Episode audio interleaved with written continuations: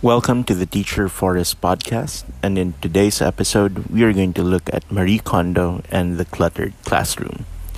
My name is Alfonso Mangubat, and I am the host of this podcast.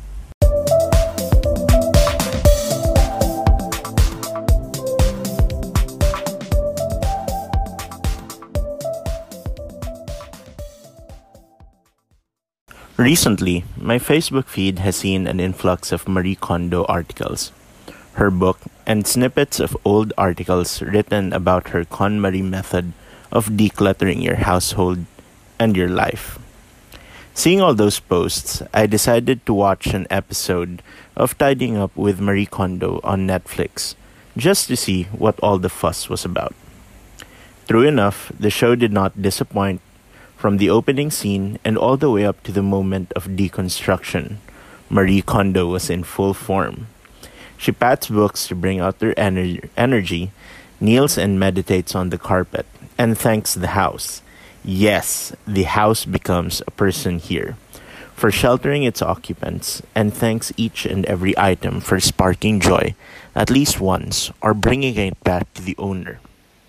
That one episode was all very zen to me and it made me reflect on the state of my classroom before, during, and the end of the school year.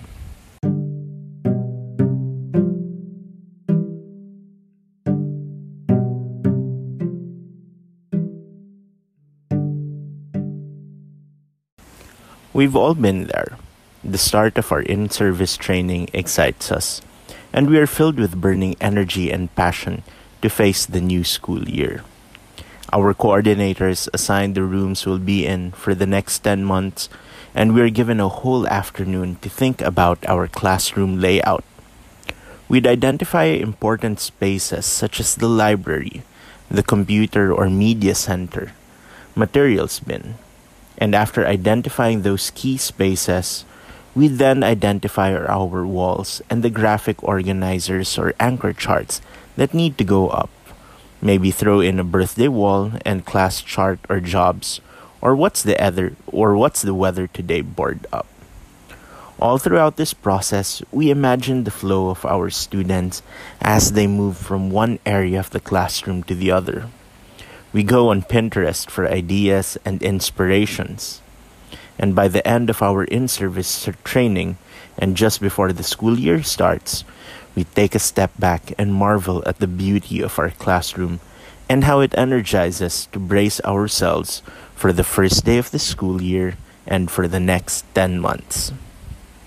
Along the way, our classrooms become clutter traps, especially when work begins to pile up and we unconsciously delegate pieces of work and projects to one corner of our table and the classroom. From that table corner or classroom corner, it starts growing and moves to every nook and cranny. And it's only three months of teaching and checking when we finally notice the amount of clutter we have. To be honest, I for one have fallen into the classroom clutter trap many, many, many times. I'm generally neat and organized, but there are days when I need to shove work to one side for something more pressing. Other times, this is true when I was given my first classroom. It's through poor planning, layout, and design of the room.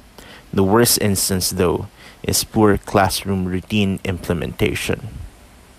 When my classroom feels cluttered, I feel as if the walls have shrunk and there's not a lot of space for students and teachers to move around. Sometimes I feel uncomfortable knowing that there are parts of the room that are an eyesore or are disorganized. It makes everyone uneasy, and that flow you feel at the start of the school year is now broken. Everybody is restless, and you don't feel positive anymore. There is no, so to speak, joy in the classroom, and it's as if the classroom feng shui has been broken. When this happens, I've learned it is important to stop and spend a few minutes or maybe an hour to stop and reevaluate the classroom layout. Basing everything on experience, I've done my own Marie Kondo moments inside my classroom. Sometimes I would need help from a fellow teacher or a coordinator to help me rethink about my classroom space.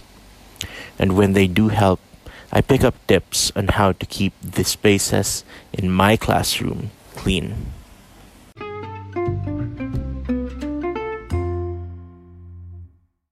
Everything should have a purpose. That's the first thing I learned from my PYP coordinator. The moment you mount that first poster, it should have a significance or purpose inside the classroom.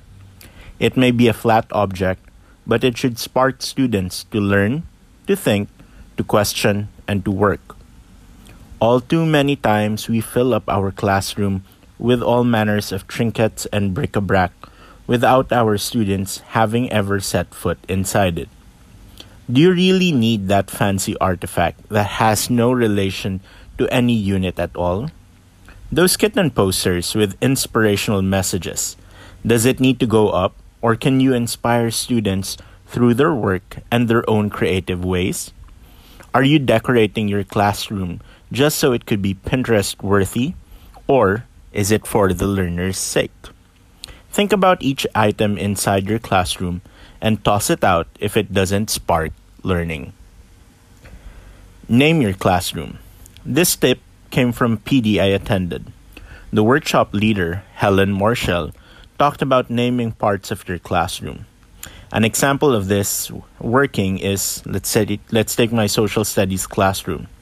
You look at the library and instead of calling it the library, you'd name it something interesting like the Library of Alexandria. The meeting area could become the Roman Forum, and common areas or working areas could become Da Vinci's workshop. When we name our classroom spaces that way, we put a mental picture of how we want it to look and feel. The mental picture of that space also becomes a guide of the materials we want solely in that area. And when we know those items do not belong there, it's time to ask you or your students to remove it. Invest in bins. Bins are a godsend, and I've been telling myself to invest in some really good ones in the past. Bins can do almost everything. It can hold paper items, materials, classroom accessories, and, when stacked together, keep everything neat and organized. When I step inside a classroom filled with bins, or at least a corner of it dedicated just for storage, I know this teacher is serious about keeping things orderly. With the school year wrapping up in a few months, it's time to rethink all that clutter inside your classroom. Maybe there are places you've purposely turned a blind eye to. But don't forget that there are countless research that have been done on student performance and the classroom environment. Thus, take the time to look at your classroom, check the spaces for any clutter, and go on and fix it. It doesn't have to be a total revision of your current look but a few adjustments here and there to make the room feel less cramped and to spark more learning and, most especially in Marie Kondo's words, joy.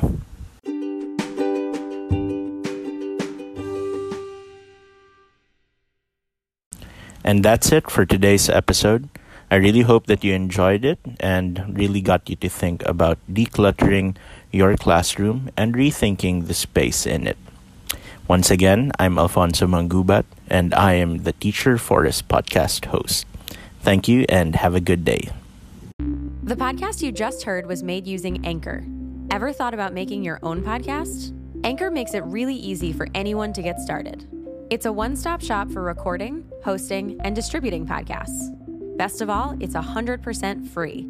Sign up now at anchor.fm slash new. That's anchor.fm slash new to get started.